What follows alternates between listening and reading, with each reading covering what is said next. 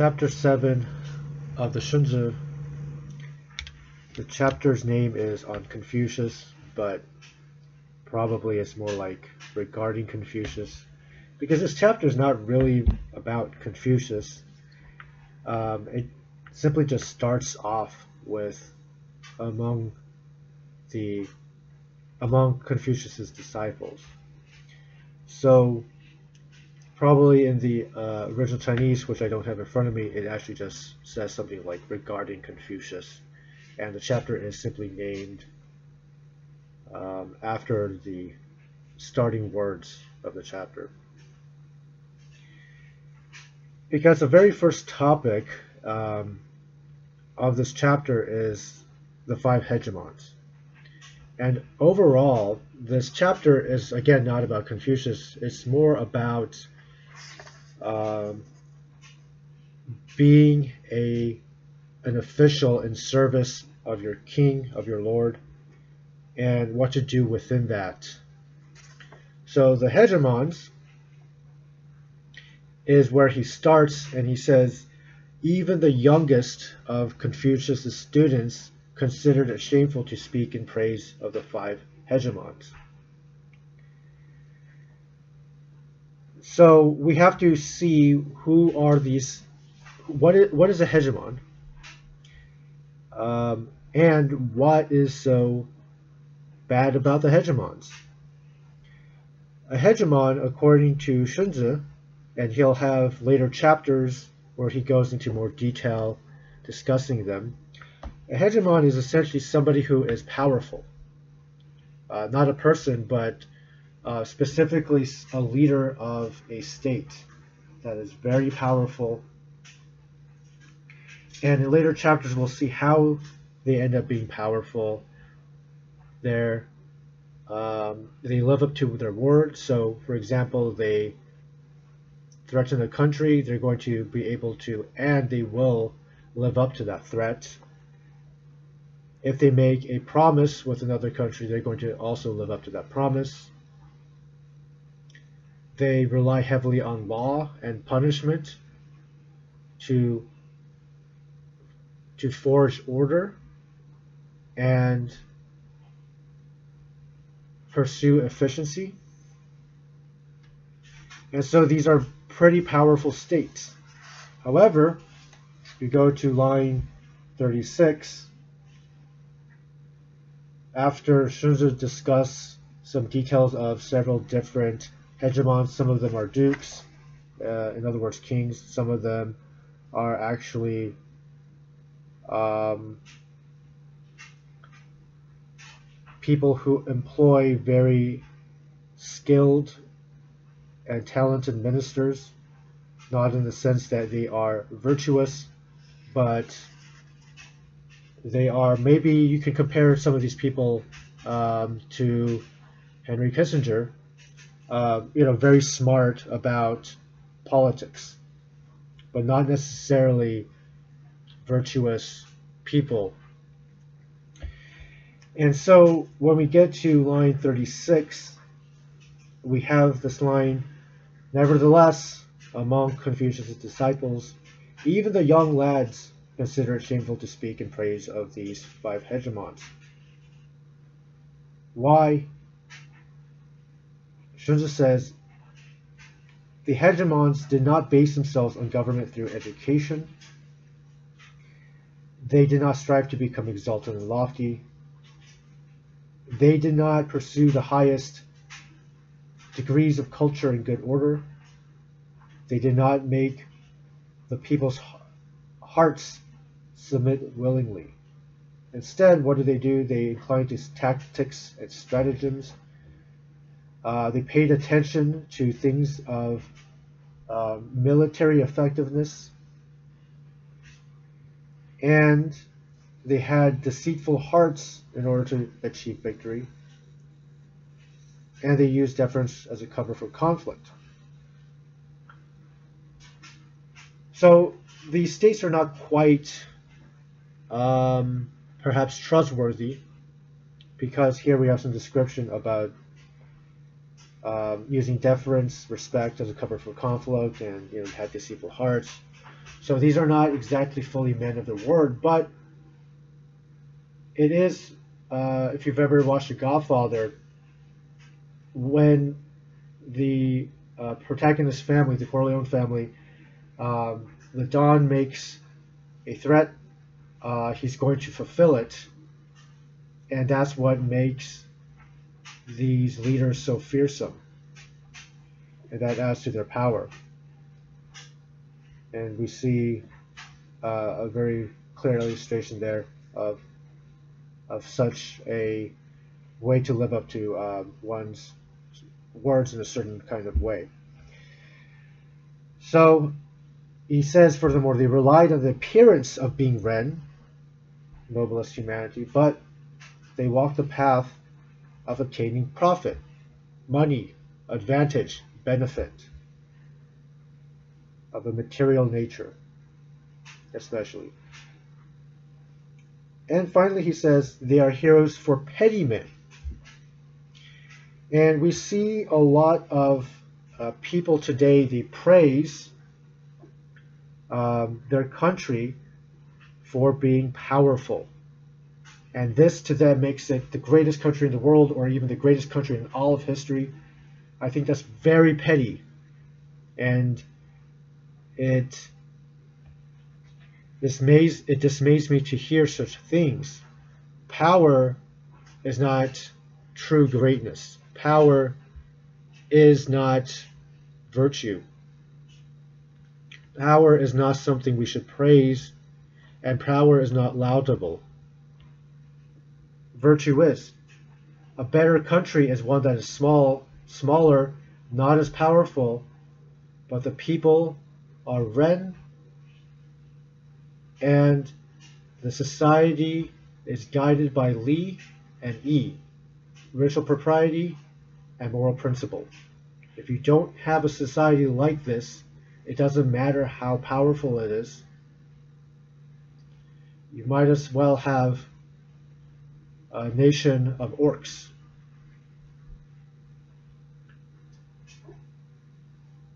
So, you have this nice contrast in this whole paragraph. The true kings, the world true kings, educate as people morally, not in a technical sense. We have a lot of public schools that teach a lot of advanced math, science, um, reading and writing skills. All of that is useful, but it is not virtuous because we don't teach moral philosophy. We don't teach wisdom. And so people don't become good parents. People don't become good children. People don't become good spouses. People are terrible neighbors. And high culture and good order and lofty principles, these are all things that are important. And in such a leadership, people submit willingly. You don't have to take them over. You don't have to conquer them. You don't have to manipulate them financially like we do today. So a true king is going to be explained for the uh, in the next paragraph, but we have a better description in later chapters, uh, such as the one simply labeled uh, the true king. At line 71, we have a few paragraphs talking about what to do specifically when the ruler honors and values you. In other words, give you, gives you a position in his court. So you're an official. And so there's a, um, a list, a litany of, of uh, characteristics that you should have, and so you should look at these. Um, I'm not going to go through every one of these. I do like line 89. Be such that you can be made noble or be made lowly, can be made rich or be made poor, can be get killed, but you cannot be made to do what is vile, what is against Ren. That's very important, especially in a day where you find all these politicians, they're scrambling to get higher and higher positions or get elected simply, and they go into more and more vile directions in the pursuit of power. When you see that, you know there's a problem. And they're all rushing to flatter their version of king, which is the electorate, the mass of citizens who are voting, and the the citizenry, the citizenry as a whole acts very much like a child king that is ill-tempered, um, that is foolish, uh, and essentially a tyrant. Even though you might have various citizens who are not like that as individuals, as a totality, this is what happens. Uh, this is why James Madison says that you could, even if Athens, which is the original democracy, even if Athens, the Athenian citizenry were all made out of men like Socrates, intelligent, wise, virtuous, still they would act like a mob because there's something about making everybody equal and you're having so many votes that uh, reduces the discussion from lofty and subtle and nuanced arguments to some very basic, base, vulgar level thinking. And then you have slogans and character attacks. And this is just something that will naturally happen when you lack good order, when you um, you refuse to take intelligent and wise and virtuous people and put them in specific positions of power with specific responsibilities. And that's something that will also be discussed later on in a later chapter. Okay. Um, so you have more of this discussion there. Um, and I just want to go jump to uh, the last page um, where we go to line 143 um, and look at this paragraph and the next paragraph. Uh, there's a method that's the most effective in all of the world. Um, use it to serve your Lord, you're sure to be successful. Use it to practice Ren, and you're sure to achieve sagehood. That is, set an exalted standard and do not depart from it. The exalted standard is a Tao. Okay. And so there is this great way that you can follow, and that is something that will turn you into a great human being. And this is something that will turn your um, your country, your society into a harmonious one. Let's go look at the last paragraph here, line 158. For the young to serve their elders, for the lowly to serve the noble, and for the unworthy to serve the worthy. These are E for all under heaven. If there's a person whose position is not above others and who is ashamed to be below others, this is the heart of a vile person. All right, so um, there's an emphasis here that of order and to respect those who are higher than them, um, and that is what is E for everybody. So for the young to appreciate their elders, particularly in the uh, family context. So for the sons to honor their parents, um, for the lowly to serve the noble. This has to do with moral character. You know, and so if you lack character, if you lack virtue, then you should serve the noble. You should serve a teacher who is greater than you, who is more virtuous than you, and learn from this person. For the unworthy to serve the worthy.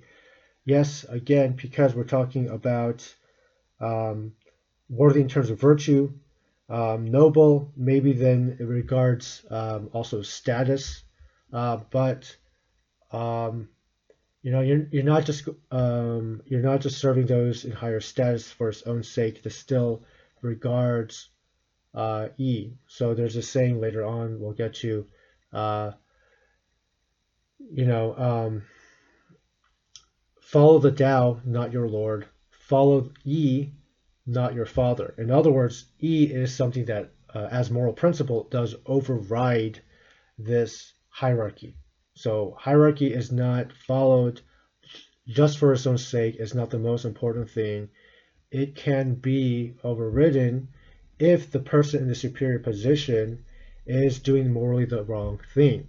But there's still a way to go about that. You still have to um, try to reform your Lord, or you have to try to remonstrate um, with regards to your father. You have to try to help them see what is correct, what is right, and try to get them on that on that path first. And you have to do this respectfully.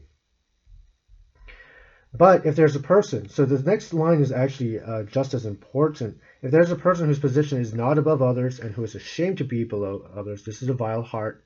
This is a heart of a vile person. Why? Because if you're ashamed to be below just anybody, if if you just want to dominate, and if wherever you cannot dominate, you do not want to respect or honor anybody, this is a heart of a vile person, and this is why um, these sorts of hyper individualistic um, and extreme equality philosophies like feminism is wrong.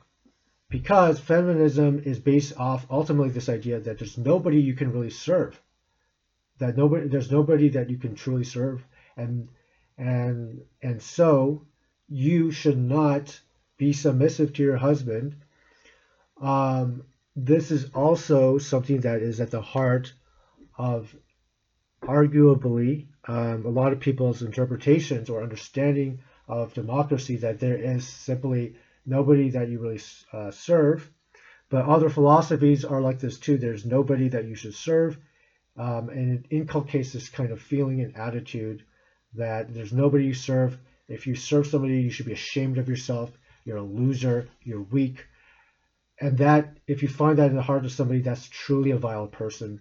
You don't want to be around that kind of person. This person is broken inside. There's something wrong with his soul. Um, and he will reject anything and everything and everyone. He'll reject. Um, he'll reject his own parents. He'll reject God, and he won't have a sense of responsibility for those lower than him because he doesn't know what it's like to respect somebody, and so he cannot even reciprocate when he's on top this kind of person becomes the ultimate tyrant, the ultimate dictator, the uh, the abusive father, the abusive mother, the abusive spouse. Um, this is the uh, reckless and harmful uh, sibling. Um, this is the friend that abandons you or bullies you. Uh, this is really the worst kind of person that you can find. So, therefore, Xunzi says, you know, if you want to be um, a junzi or sage or have a reputation, then this would be like trying to lick heaven by bending down or trying to save somebody from hanging to death by pulling on their feet. Such a proposition is sure not to succeed, and the further, the harder one works at it, the further one off one gets. Um, so, we have next this line, thus the gentleman is that uh, Jujunza is such that when the times are restrictive, he bends with them, and when the times are more expansive, he extends with them. What is the meaning of this? I think this is kind of a probably a rough translation, but given the context of what Xunzi says regarding how to deal with the times, if the times are restrictive, um, like there's not much opportunity, then you have to be flexible, not in the sense of giving up on your ren or detracting from your ren, not in the sense of going against E, uh, morality or justice or righteousness, or Li, ritual and pro- ritual propriety, but you are bending in the sense that you are at least trying to avoid um, avoid getting yourself into big trouble. Um, you're not out there necessarily um, you know, denouncing all the evil you see because that might not be the best thing for the society um, at this time. In other words, if you go out there and times are really bad and you might die, that's really a waste of somebody who knows the, the Tao. So if you do know the Tao, you're going to preserve this life of yours to um, teach it at a different time, to proclaim it at a different time. But at the same time, you don't go against it either. You don't start living in a way you know, you don't join the mob, in other words. So what about this part? When the times are more expansive, then he extends with them. If there's more opportunity to implement the way, then you extend with that opportunity and then you try to go with it. So this is a very difficult balance to strike, and you have to be keen, you have to be um, observant and insightful in your observations so that you know when to pull back and when to go forward. So overall, this chapter gives you a lot of uh, insight into if you do want to go into government, if you do want to um, take a part, place in leading society. Um, back then it's the royal court, but you know, the principles apply today as well. Uh, there are things that you do um, pursue and things that you do not pursue. What you pursue are the loftier matters, um, raising people through education, for example, and you don't pursue raw power. And you do not betray your ren, you do not decrease, uh, you, you do not go against your ren, you do not go against E, you do not go against Li. Um, you remember there's a line, you can be killed you can, but you cannot be made to do what is against Ren. So that's this chapter, and a lot of this, the ideas here will be discussed in a later chapter. Uh, and and so if you have questions, um, you you simply have to um, you only have to you merely have to wait for further chapters.